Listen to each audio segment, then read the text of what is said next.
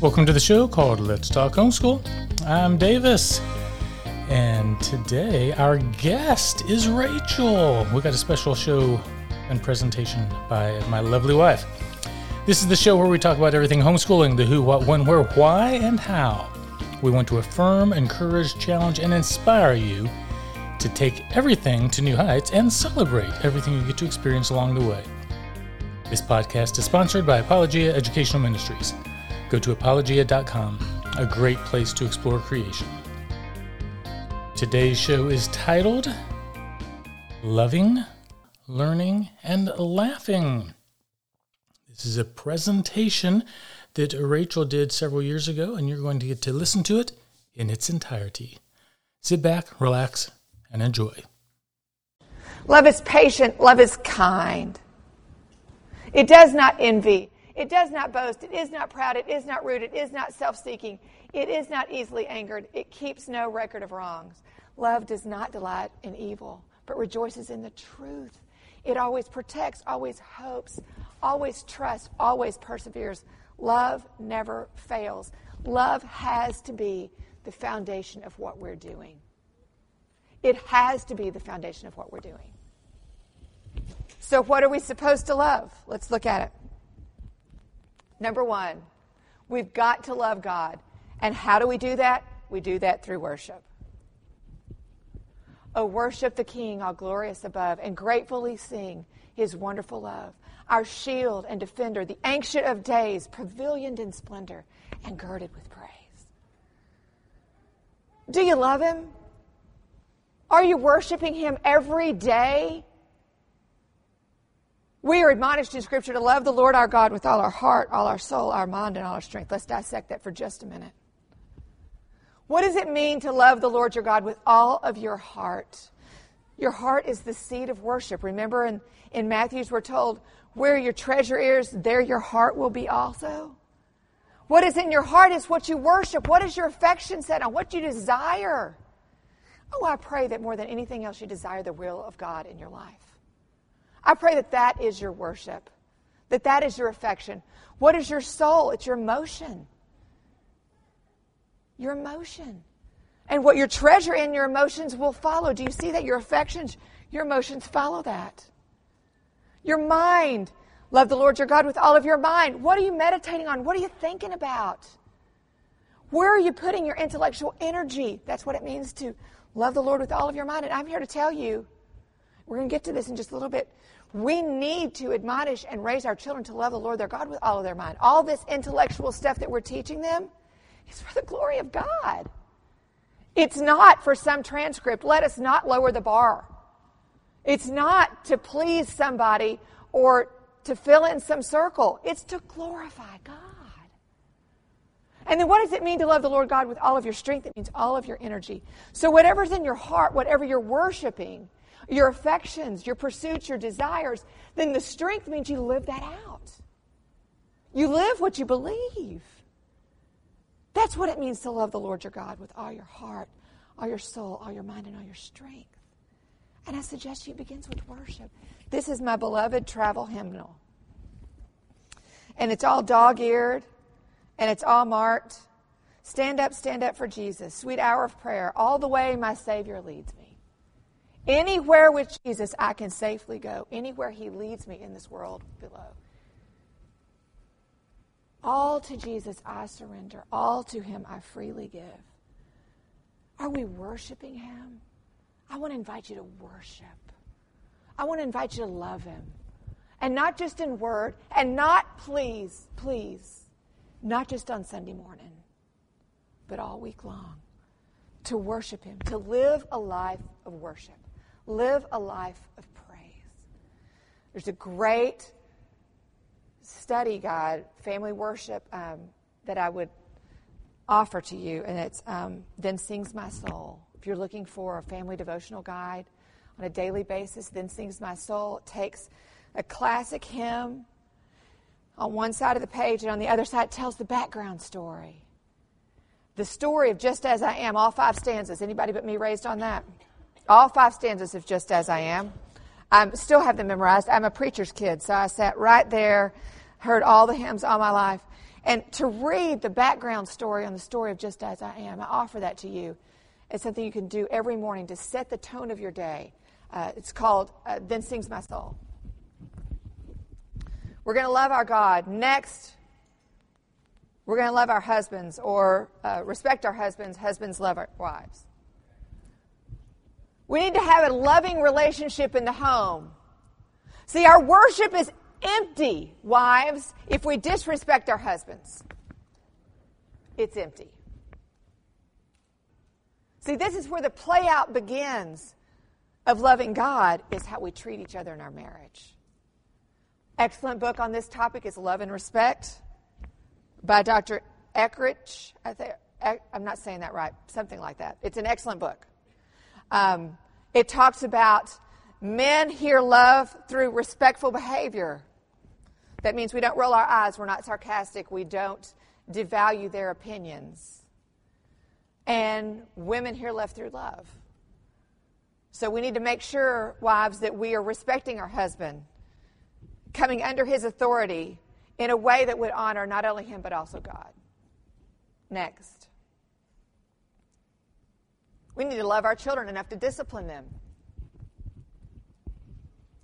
Love disciplines. Love does not stand back and say, oh, it's just a phase. no. Love disciplines. It's very important that we continue to discipline our children, that we have rules that we mean. I was behind a woman one day. This is the most sad, one of the most sad things I've ever witnessed in Walmart, and that says a lot. Um, because there's some really sad things that happen in Walmart. So uh, I was with one of my daughters, and we were behind this young couple, and they were doing the Saturday morning run for the birthday party present that they were going to immediately. And little Johnny, I don't think could be any older than maybe four, maybe four, and was holding this massive, over the top gift. It was some Lego that was probably age, you know, 12 to 46 instead of four that he was going to take to this party. And Johnny decided that he wanted a thing of M&Ms. You know where this is going. We're standing here watching this. So it starts off like this No, Johnny, we're going to a party. Johnny insists, No, Johnny, we're going to a party. Johnny, I want it. No, Johnny, we're going to go. There'll be cake at the party, Johnny. We're not going to have that now. Then he reaches over and grabs what he wanted. And the mother's like, Okay, Johnny, you can hold it. But we're not going to buy it, Johnny, because there'll be treats at the party. He's shaking it. I want it. I want it. No, Johnny. She's checking out now. Johnny, it's time to put it down. I want it. He's standing there defiant at four. I want it. And she said, No, Johnny, we can't buy it. And he takes his other hand and rips the top off of it, and M&Ms went flying everywhere. The saddest moment was to see a mom and a dad on their hands and knees picking up M&Ms off the floor while Johnny swallowed all the rest of them. See, that's what no discipline gets you. It was a hideous display of parents who refuse to do the hard work of discipline. Now, some of our kids are easy to discipline, right? I've got a few that I can look across the room. I can even actually wink at these children, and they're like, I'm so sorry. I shouldn't have done that. I was wrong, right? You've got at least, hopefully, I pray that you've got at least one of those. You've got others, right, that t- push you to the mat every time. But I'm here to tell you, Scripture doesn't say only discipline the ones that are easy to discipline. We're supposed to discipline all of them. And we're supposed to trust that God will honor that because He does, because it's loving to discipline our children. They need that. It communicates that we love them enough to say no and to mean it. So discipline your children. Next. I challenge you to teach your children to love each other by blessing each other. I don't have time to chase this whole thing. I have an entire session entitled How to Teach Your Children to Bless and Not Curse Each Other. Because the cultural norm is that kids curse each other. talk rudely to each other. Instead of calling that my brother, it's my bother, right? They say things like, I hate you to each other. And it's all written off like it doesn't really matter. It's just a phase. They'll grow out of it. Someday we'll laugh about it. You know what? It's not okay. It's not okay. And we must be diligent in teaching our children to guard what they say to each other and that they bless one another in what they say. Scripture says they will know we are Christians by our love for one another. People are watching you. You're weird. If you're homeschooling, you're weird. And people are watching you. Some of them you know, some of them you don't know. And they're watching every move you make. Some of them are Christian and some of them aren't. And it's sobering sometimes to realize that people are watching you. But they are. I was in Walmart another time. Apparently, I'm there. And I was with all of my kids, and my kids on this day, right? Because we don't have this all. I'm with you. I'm a, I'm a fellow sojourner. We have not figured this all out. My kids still fight. It's still a work in progress, right? As long as we're breathing here, we're all still going through this glorious process of sanctification. So please don't think for a moment that this is pristine and perfect here. But we're in Walmart, and on this particular day, we're having a great day in Walmart. And the kids were all cracking up and joking. And this guy comes up to me because, you know, when you have seven children in Walmart with two carts, one papoosed, one here, a teenage son pushing the other one, everybody feels that they have the right to come and give you some word or thought or something. And this guy comes up and in way invaded my space. He put his hand on my shoulder and he said, Are they all yours? Yes. He said, Well, they can't be. You're all having entirely too much fun together. What does it say about our culture when in a family we can laugh and enjoy each other and people think that we can't possibly be related? It says that our culture has embraced the idea that within family there's always strife and there's always conflict and there's hatred, and hopefully someday we'll all grow out of it. I'm here to tell you we have an opportunity to blow that out of the water and to treat each other lovely, loving, and to insist that our children treat each other in a loving way and speak words of blessing and love and encouragement and sacrifice and smile. That's your bless acrostic. Words that benefit each other, words that love each other, words that encourage each other, sacrificial words of service, and that they actually smile at each other. You'll notice that there's no sarcasm in there. Next, in loving, we need to honor our family, our extended family. Now, when we started our journey 20 years ago, my mom and dad and my husband's parents were adamantly against our homeschooling. Adamantly against our homeschooling. Like, what are you thinking? You must be crazy. How can you possibly do what it takes an entire school building of professionals to do? that against. Like they would come and visit us for the holidays. And you know, my brother and his wife's kids never got drilled like my kids got drilled. Amen?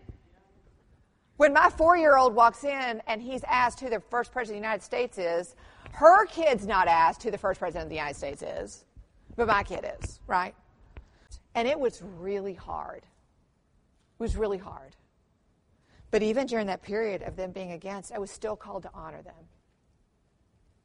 So, some of the things we did to honor them, even in this difficult period of times, is we would send them verses of Scripture handwritten by the children. Just verses of Scripture. Um, my primary writing curriculum, K through four and five, fifth grade, is letter writing, journal writing. I used to teach high school English. The best grammar is taught, spelling is taught contextually. Uh, there it is. So my kids were required to write notes of encouragement Wednesday, Wednesday, Friday and then they did handwriting exercises with scripture. And so we would send those to my mom and dad. And you know, over time, my mother wallpapered her bathroom with scripture that the kids had sent. And over time, she was like, wow, they're, they're, they're doing something. I don't know what she thought we were going to do, but. And over time, honoring them, they would come to town, right? So one of the things my mother wanted in my kids going to school was she wanted to go to the plays. She wanted to go to the programs. She wanted to go to the presentation. So she communicated that. One time they came to our house end of the year. So we did a program. I printed programs, right? All the kids did a presentation. They read a book or they put on a hat and said the Gettysburg Address or they showed off their notebook notebooking journal or something. And my mother was thrilled. And it was all about honoring her, right? She didn't agree with what I was doing, but I could still honor her. Just this last January, we celebrated my dad's retirement, 50 years of ministry. And so they've, we have spent now the last, this is, wow, about to be June. We have spent the last several months packing them out of their house in Texas and moving them across the country to South Carolina and into a new home. And my basement, my basement's now going to be part time for them because you know they're 70. I have an opportunity now to do a really hard thing and honor them as they're getting older and process through this with them. And it's been hard, and my kids have been watching. But you know what? I'm showing my kids how to do this. I'm showing my kids how to honor them and how to include them. And I won't stand up here and tell you it's been easy, but I will tell you that it's been blessing. It's been a blessing. I want to encourage you to find ways to love your, your parents, your in laws, your great grandparents if you have them. Honor them and find ways to include them in your journey and love them, love on them. Finally, in Scripture, we are not suggested to practice hospitality. We are told, we are commanded, arguably, to practice hospitality. Love your neighbor as yourself. I want to double dog dare you. Throw the doors open. It's not about having the, everything off the floor. It's not about being beautifully decorated. It's not about the china matching. It's, it's not. It's just not. it's about having people into your home. What I'm finding is this is happening less and less and less. When I grew up, we always went to somebody's house for Sunday lunch. Anybody else? I, we always went to somebody's house on Sunday lunch. And Sunday night after church, we'd go to somebody's house. I mean, we were always in each other's homes. I mean, showers, wedding showers, baby showers were never at the building, they were always in somebody's house. It doesn't happen anymore. It, It is just not happening. And let me tell you, I don't know what it is. But there is something profoundly magical about being in someone's house. There is something that happens. There's some wall that comes down. There's something, and God knew this because the early church, where did they meet? In their homes, right? If you've not done the Truth Project with Del Tackett, I would encourage you to do that. It's an outstanding study about what it is, what truth is, and it really equips you in ways that you may not be aware of. One of the foundational things they said about that study is do it at your house. And they were unwilling to move on that point. Unwilling to move on that point. Get this the pastor where we were at the church, the time that we did it, would refuse to let us do it in our house. Refuse. And so we did it at the building. And let me just tell you, it was not what it could have been. It was not. We have since done it in our home, and I'm here to tell you, it was not the people, it was the place. Have people in your home. My daughter was in a choir one time um, because this is a well known thing at our house. My kids know the doors are open. It's not my house, it's God's house. And so my kids know anybody's welcome anytime. I mean, good grief, if I'm cooking for nine, really? So they know that. So she was in choir one day. She probably got 50 people in this choir, and the choir director said, So I'd like to have a fall kickoff party. Uh, think about it. And Molly's hand goes straight up. She goes, You can have it at my house. And the choir director goes, Oh, you know, Molly, that's, that's very kind of you, but you probably need to go home and talk to your mom. I mean, really, this, all these people. No, no, it's really okay. We do it all the time. Mom loves to have people at the house. It's really okay. Molly, that's great. Do you, do you talk to your mom? We'll talk next week. I ran into the choir director in the hall. She came up to me and she goes, I just want to give you a heads up.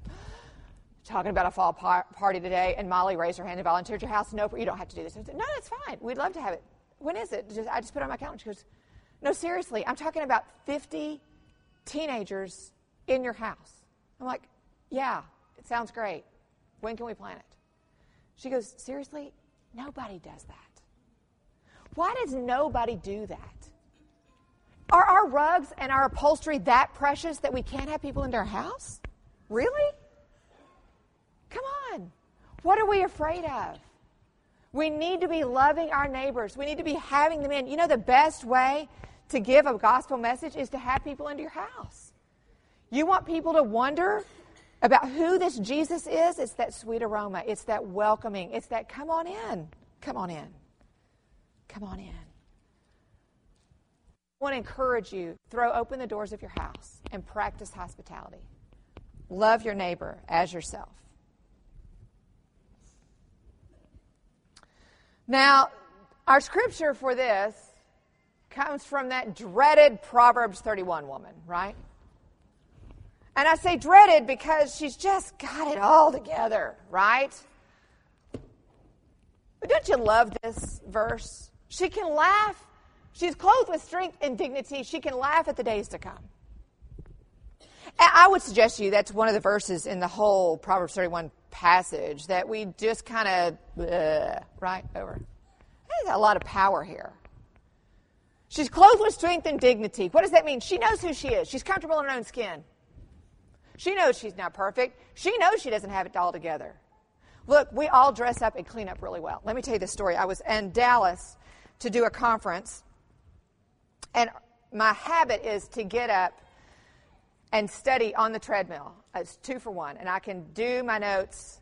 And I'm a very driven person, and I kind of just have to get it out. So I'm on the treadmill going over my notes, and then I'm going straight to breakfast. So I go down in all of my sweaty, messy, yucky glory for breakfast, right? And I'm hoping that, you know, at this hour nobody's there. Well, somebody was there. And so I sat across from this one couple, and I was just like, oh, okay. And I ate my breakfast and I went to my room and I got all dressed and I came down to the conference and lo and behold, I mean, really, if you don't think God has a sense of humor, just hold on. Lo and behold, who is the booth right across from our booth? And I'm just like, really? So she comes over to me, right? She comes over to me and she goes, Can I, can, can I just tell you something? And I was just like, Oh, yeah. Um, I just want to tell you, you clean up really good. okay, wow, you just said that to me. Okay, so the point is, we can all put on a good game. But are we comfortable enough in our own skin to know that we don't have it all together? Can we do that? Can we be vulnerable enough with ourselves and with each other to know that we're all a work in progress?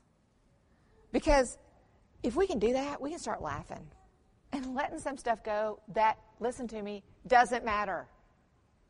There's a lot of stuff that doesn't matter. We're going to take a quick break and then return to this presentation by Rachael. We'll be right back. We want to thank our sponsor, Apologia Educational Ministries. Their mission is to help homeschooling families learn, live, and defend the Christian faith. Apologia is the number one publisher of creation based curricula for homeschooling families with hundreds of number one awards. Now that's impressive. But more importantly, that's why Apologia is trusted by homeschooling families all across the USA and the world. Go to apologia.com, a great place to explore creation. Welcome back. You are listening to a presentation by Rachael Carman entitled Loving, Learning, and Laughing. Let's continue. I'm very grateful to come from a home where laughter was common. My dad gave me two things that I will be eternally grateful for, and which I am so grateful to have in my home now with their apartment in the basement. My dad's laughter is now echoing through my home. My dad gave me a love and a passion for the Lord Jesus Christ, and he's given me the gift of laughter. And we have the opportunity to give that to our children. Pop quiz. You ready? Are you more easily angered or amused? Do your kids know your sneer or your smile? Do you know how to magnify or minimize stress? Do you recognize this situation? Why? Because it bonds your family together. Which one's more characteristic? So I have three graduates now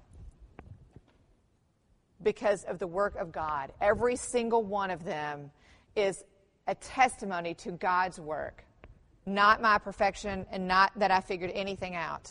Even now, 20 years in, I have not figured this out. I wanted to, thought I could, I can't. This is all about God doing something glorious. But now, with three graduates coming home, wow. See, your home, whatever it is, is your kid's normal. And they think that other homes are that way. They do. It's just the way we're all wired. My kids are coming home and going, I had no idea. I had no idea that what we call normal and what we call family, other people don't get. My daughter was commissioned a few weeks ago now from the Impact 360 program in Pine Mountain, Georgia. It's a great gap year program. Be happy to discuss with you. And she said that her heart was just broken because here was their commissioning, it's like their graduation, it's just a year program. And this one friend of hers, parents divorced, but they so could not stand each other that neither one of them came. And this friend of hers was just in tears, just brokenhearted because everywhere she looked around the room with these families celebrating their daughter or celebrating her son, she had no one. What are we giving to our kids? Are we giving them with love?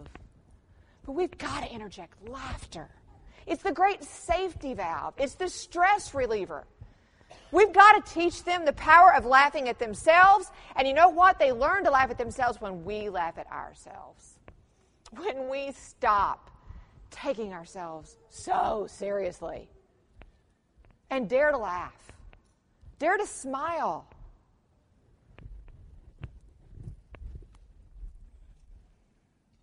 I love Todd Wilson. He's funny. So here's this mom, and he says, Whoa, hold on, honey, let me get the camera. You're smiling. Several years ago, I was pregnant with somebody. I don't know who it was. And I was in a bit of a snit. Ever been in a snit? We're all women. We've been in snits, right? Husbands, don't elbow the woman next to you. I was in a snit. I was just done being pregnant. I hadn't seen my toes in months. And I was just ready to be done. And I had not smiled, and I had managed to make everyone within a really fair distance of me pretty miserable because I was not happy. My mother was taking pity not only on me, but also on my family, and she sent me a book that was supposed to liven me up and, you know, add a little levity into the mix. And it was by Erma Bombeck. Now, that's a generational humor thing. My mother loved Erma Bombeck. I remember her laughing uh, hysterically when I was a child at Erma Bombeck. I frankly never really got Erma, but you know what is. So she sends me this book. My husband, I'm sitting up on the bed. My husband comes and basically gives it to me and backs out of the room, right? It was a bad time. So I sit there and I just humor everybody, right? Okay, fine. I'll look at the book. I've never thought this woman was funny. So I open the book and I begin looking. And I got tickled and I started laughing. I was laughing so hard that I was crying. And my oldest son came down the hall and took one look at me and turned around and yelled, Come quick, mom's laughing! You know, some of us that's true. We got to catch that moment quick. It need not be something that is so rare that we need to capture it on film. Our laughter needs to characterize us. Your kids are going to launch either into a career or to a college or into a marriage, and they're going to have moments of silence. And I'm here to tell you you want them to remember you having smiled and laughed. You want that. When Charles came home from college the first time, the way his rooming was set up, he was he had a suite mate, but they both had their own space. So he was by himself in a room bathroom, and then this guy over here is by himself. And he came home and he said, Silence echoes. I miss the laughter. I miss the singing. I miss the silliness. But you know what? He had something to miss. We need to give them something to miss. So, this is my zany family. You'll see my dad here in the center of the picture. He is an absolute crack up, pastor for 50 years. The only way you survive that for 50 years is by laughing. That's my mother next to him. She's a combination of Carol Burnett and uh, Lucille Ball. My oldest son in the background, that's Davis Carman, the president of Apologia, ladies and gentlemen, as posing as Superman. Anderson's over there. This is Christmas for us. This is what we invited Charles's now wife into this zany context. And I want to invite you to have moments like this that you can laugh about and enjoy together as a family. By the way, you can buy those mustaches every Christmas at Old Navy for a dollar, and they're worth every penny. So, why? Why laugh? Because your God has a sense of humor. How do I know this? The platypus, example number one.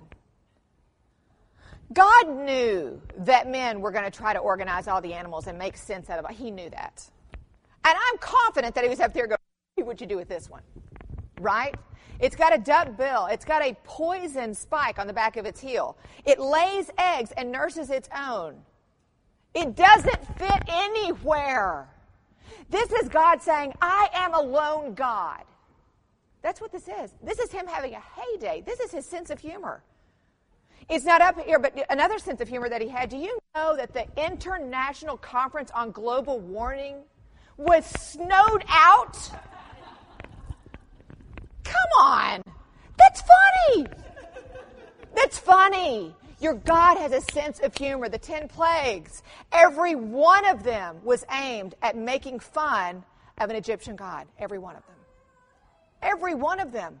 God's up there going, You want to worship the Nile? Worship this Nile, full of death. It's blood. Worship. Go ahead.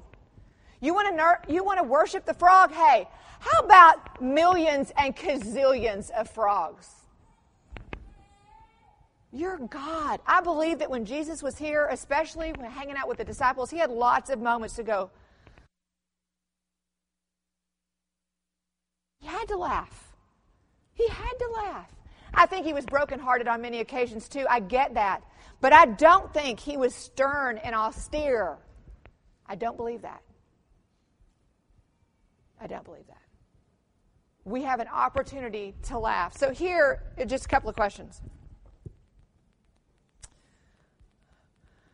When, everyday opportunities, when will you spill milk or sticky orange juice on your kitchen floor?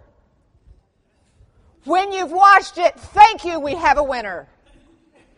So I'm advocating for no longer mopping the kitchen floor. You mop it and you will spill. And you know what? You never spill two drops. It's never. It's the jug. It's the whole thing. And, and, and it's like slow motion, right? You see it tipping. And it's like you're going across, no. And it's, it's just done, right? So sometimes we travel to conferences as an entire family. And on one such occasion, we were trying to do the necessary job of cleaning out the refrigerator before we go, right? My husband loves green olives, and they're characteristically sold in glass jars, and he likes to keep a, I call it a vat of olives in our refrigerator. And we were headed out to a conference, and there were no small children around. You know, every now and then it's just nice to have a small child in the mix to go, well, you, it wasn't anybody's fault, but ours. He turned around to put his vat of olives in a refrigerator, and I was standing there at the same moment. And he lunged to try to recover the vat of olives, and all he managed to do was dump the entire vat into the back of my refrigerator. Did you know there's space actually behind the drawers of your refrigerator? Mine is currently occupied with lots of olives, which I could not retrieve before I left. So I can get mad and ticked off, or we can just have a really good laugh about that. You know, it's not worth getting angry about. It's just not. Another thing I want to ask you about at our house, you may have something at this, like this at your house.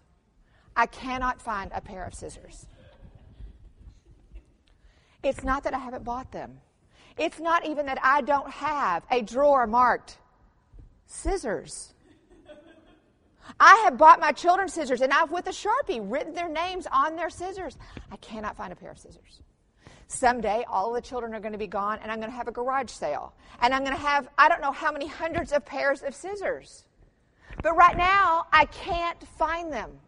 So my choice is to be angry and frustrated and my kids to think she's on a run. She can't find a pair of scissors. Anybody have a pair of scissors? Mom's. Or just go, Dad, we can't find a pair of scissors again. Really? Can anybody? Anybody? I will give a prize to anybody who finds a pair of scissors. And just lean into it. It's a pair of scissors. God is giving us opportunities to get over ourselves. Are we going to do it? Or are we going to insist on it being our way? Let me tell you the number one lesson that I have learned through homeschooling about me is I am called to be flexible. And I wasn't flexible. The whole, uh, one of my favorite movies, um, The Incredibles. Anybody else? Love The Incredibles. Let me tell you why I love The Incredibles. This is a Pixar intact family. Okay? This is an intact family with a husband who is working. This is a marriage that survives a huge trial. This is a family that functions best when they are all working within their specific giftings. It's really pretty incredible. And how did they paint the mom? Elastigirl. Moms, we're called to be flexible. We need to be flexible. Our husbands need us to be flexible. Our kids need us to be flexible. And yet we can dig in and insist on being brittle. I challenge you. Let's be flexible. And flexibility is best worn with a lot of laughter. So, in our family, my second son is an artist. He actually has a certificate from Animation Mentor as an animator and dreams of working for Pixar or Blue Sky or another animation studio. And so we do a lot of movie quotes at our house. We have a lot of things that we just throw around. And I want to encourage you you need to have family humor. You need to have things that they're jokes that just your family gets. Ours happens to be a lot of animated movies because we watch a lot of animated movies. Frame by frame. we watch these movies. Adopt movie lines, throw them around, have your own family jokes. I remember when Tessa was first introduced into our family before she married Charles, and we were throwing things around, and she's like, and he's having to explain beautiful because we had our own family jokes. At our house, if you go off on a tangent, we look at you like in the movie Up and we go, squirrel. we talk about frying pans. Who knew, right?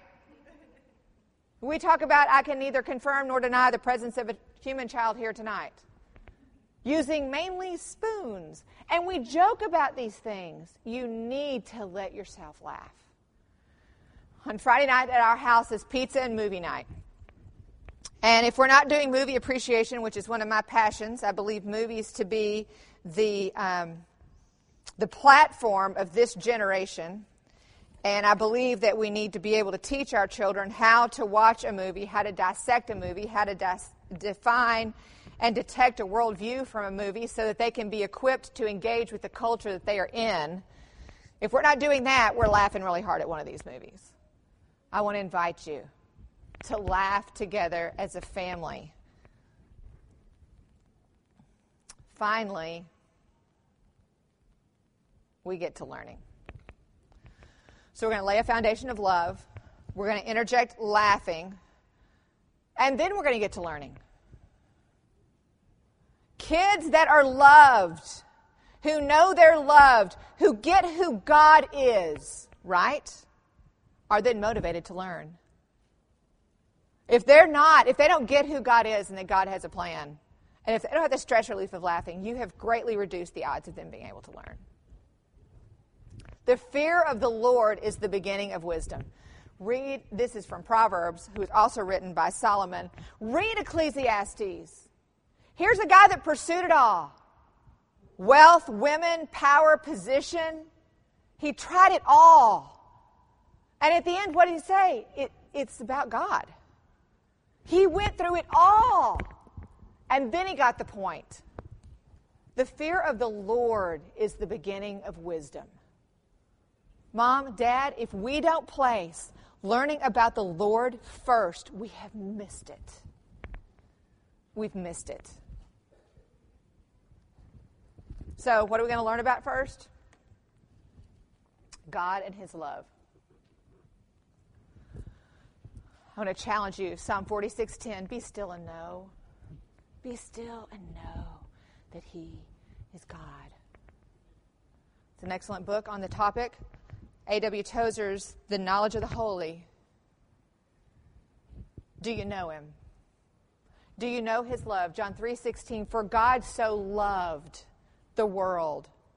Every word just resounds with meaning. For God so loved the world that he gave his only begotten Son, that whosoever would believe in him shall not perish, but have everlasting life. Everlasting life. This is the love of God. This is the love. When your children know this love, this is the love that motivates them to push through Algebra 1. This is the love that motivates them to understand what the, what's the point of commas. This is the love that pushes them through their academics because you know what? It's not about them, it's about glorifying God. It's about the love that He's already poured out on them and reflecting that love back by being diligent in my studies. That's the love that motivates doing hard things. There's not anything harder that you could ask your children to do than the hard thing that God did by giving His only Son on the cross. It really makes Algebra 1 and 2 look pretty walk in the park, don't you agree? We need to teach our kids about this incredible, amazing love that God has poured out on us continues to pour out on us, can pour out on everyone. See, when you get who God is, it changes everything. It changes everything. Some of us are trying to skip to algebra, and we've missed God, and we're wondering why algebra is so hard. Because we skipped God. We got to stay and start with teaching our kids the love of God. The love of God is greater far than any tongue or scribe can tell. The love of God. Next, you need to teach them about truth. I'm going to teach you six things about truth just right now, and I'm going to offer you uh, the What We Believe series from Apologia. It's worldview study, fundamentals of the faith, Listen, this is not something they get accidentally. This is something that you intentionally teach to your children. So, love is, uh, truth is six things. And I have motions because it's easier for this blonde to remember, okay? So, truth exists. Do you know that there are worldviews that say truth does not even exist? There are, tr- there are worldviews that say there is no truth. Truth exists. Truth is knowable. Not only does truth exist, but this is a truth that you can know. Then you pull your hands off of your head. Truth is objective. In other words, it doesn't matter how you feel about it. There is objective truth that exists outside of feeling or emotion. It just is what it is. Okay?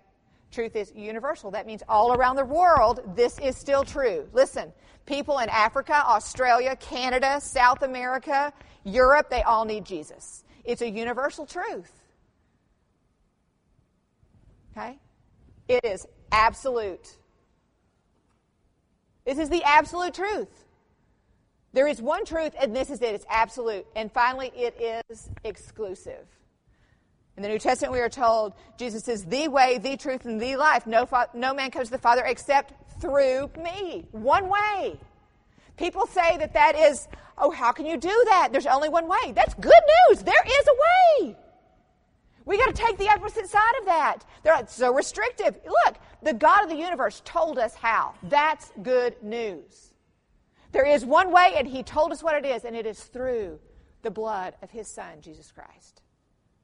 It's exclusive. I'll tell, say it one more time in case you missed it. It exists, knowable, objective, universal, absolute, and exclusive. We've got to teach our kids about truth in a world that wants them to embrace relative truth. Relative truth works like this What's true for you may not be true for me. Listen to the play out of that. Let's both go to an intersection. And let's say that I'm operating under the truth that the red light means stop. And you've adopted a relative truth that to you, the red light does not necessarily mean stop. And we arrive at the intersection at the same time. How well does that work out for either one of us? It doesn't. There's an excellent book called Relativism Feet Grounded Firmly in Midair that I would offer to you to read about this. There's, I have a whole list of books on truth um, if you want those later, but we must be intentionally diligently teaching our children about truth. Next, we need to be teaching our children about God's world. Okay, so get this the earth is perfectly placed in space. One degree closer to the sun and we fry, one degree further away and we freeze. The tilt is perfect for the seasons, for the rotation. The gravitational pull of the moon is perfect. The atmosphere is perfect. Everything about the placement of God's Word is exact and precise, and not because two atoms one day coincidentally ran into each other and it exploded, and voila, here we are today. No, but because there's an almighty sovereign of the universe who put it all together for His glory and for our good. We need to dare to be wowed again by the glory of the universe that God has created and tell the kids about. Tell your kids about that. Look what God has done. And that God, the God that put every one of those stars in place, the God that tilted the world just right, the one who made the atmosphere just precisely right, He loves you. He has a plan for you. We need to dare to be wowed again by God's word and teach our kids about it. It, it blows my mind how we have allowed science to be hijacked by people who can't believe in God. The closer and closer and closer you look, there's just more and more and more evidence. I don't care how many zeros you add to the amount of time that it would have taken for this to evolve, it doesn't work. And at the end of the day, it's all about authority. We must dare to be wowed by God's word. Next, we need to learn about their role. So, one of my favorite movie trilogies is The Lord of the Rings. It's an epic story. It's a story that most of us love. Frodo. You've got Sam. You've got all the different characters, and guess what? They all need each other. They all need each other. And we go to the movies and we watch that movie, go, that's just amazing. You know what? Each of us have a role in an epic story. It's called God's story, His story. And we all have a role in that. And we need to be ever pursuing on our children's behalf when they're young and as they get older, with them pursuing what might God do? What might God do?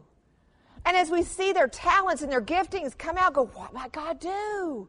How might God use that to glorify Himself? How might God the world with that? And dream with them about their role and never let them for a moment think that they're an accident. Never think for a moment that it's just a coincidence. But look what God has done.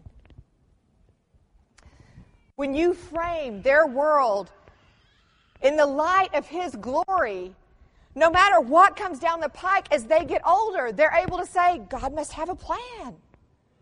You're able to say, God must have a plan. Because memo, things aren't going to go the way you thought they were or wanted them to. But you can stand confidently. You can stand courageously when you know that there's a king on the throne and that he has a plan. That nothing surprises him and he wastes nothing. So my son and his wife got married and they wanted to stay in New York. Desperately wanted to stay in New York. Their community was in New York. They had gone to school in New York. They wanted to stay in New York. You know what? It wasn't God's will. They are now in Arizona. And I remember when Charles called and he was just so brokenhearted. He was, I just really wanted to stay with this community. And he goes, Mom, I'm holding on to the fact that God's got something for me in Arizona. Glory to God. God's got something for you wherever you are, whatever circumstance, He's got something. He wastes nothing.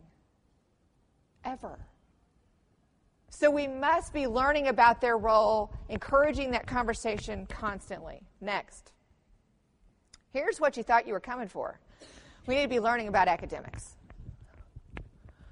After we've laid the foundation of love, after we've interjected lots of laughter, after we've learned all these things in order about God and His love and His world and their role, then we get to the academics.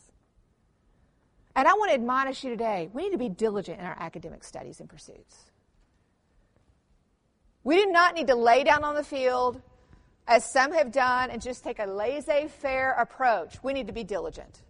But rigorous academics must never replace authentic relationships, ever. And I'm talking authentic relationships with God, authentic relationships with parents, between parents, authentic relationships, parent child, siblings. Those have got to come first. But we do need to be rigorous in our academic pursuits. Why? Because God is depending on us to engage, to have loved Him with our whole mind, so that we can go and be what He's planned for us to be, what our kids have planned, what He's planned for our kids to be. We engage with them because it glorifies Him. I want to offer to you be diligent, plan, set, aim high, study hard, do it in the right order. Let's pray. Father God, we come to you today at the beginning of Friday of a conference, Father, and in some ways it looks large and overwhelming, and in other ways very exciting. Father God, I know that you are a God that meets us exactly where we are, and you know where each one here in this room today is, and I thank you in advance for meeting them exactly in that place. We acknowledge you as the sovereign. We acknowledge you as the one who's in control. We acknowledge that you have a plan for each of us this weekend, and we pray, Father, that you would be glorified in all that we say and do, that you would give us eyes to see what you would have us to see, ears to hear your Holy Spirit as He speaks to us. Father, that we would not miss one providential opportunity or moment that you planned for us this weekend. Father, I pray that you would go with us through this day and that you would glorify yourself. In your Son's name, amen. Well, it's time to bring this presentation to a close. I hope you enjoyed this presentation by Rachael Carman. Thank you for listening. We'll hope you'll join us again next time. If you liked what you heard, please share it with a friend. Send us a review or send us an email. The address is podcast at apologia.com. This is Let's Talk Homeschool. I'm your host, Davis, and the presenter today has been my lovely wife, Rachael Carman. This podcast is sponsored by Apologia Educational Ministries. Go to apologia.com, a great place to explore creation. Have a great day, and until next time, we are walking by faith and enjoying the homeschooling adventure of a lifetime.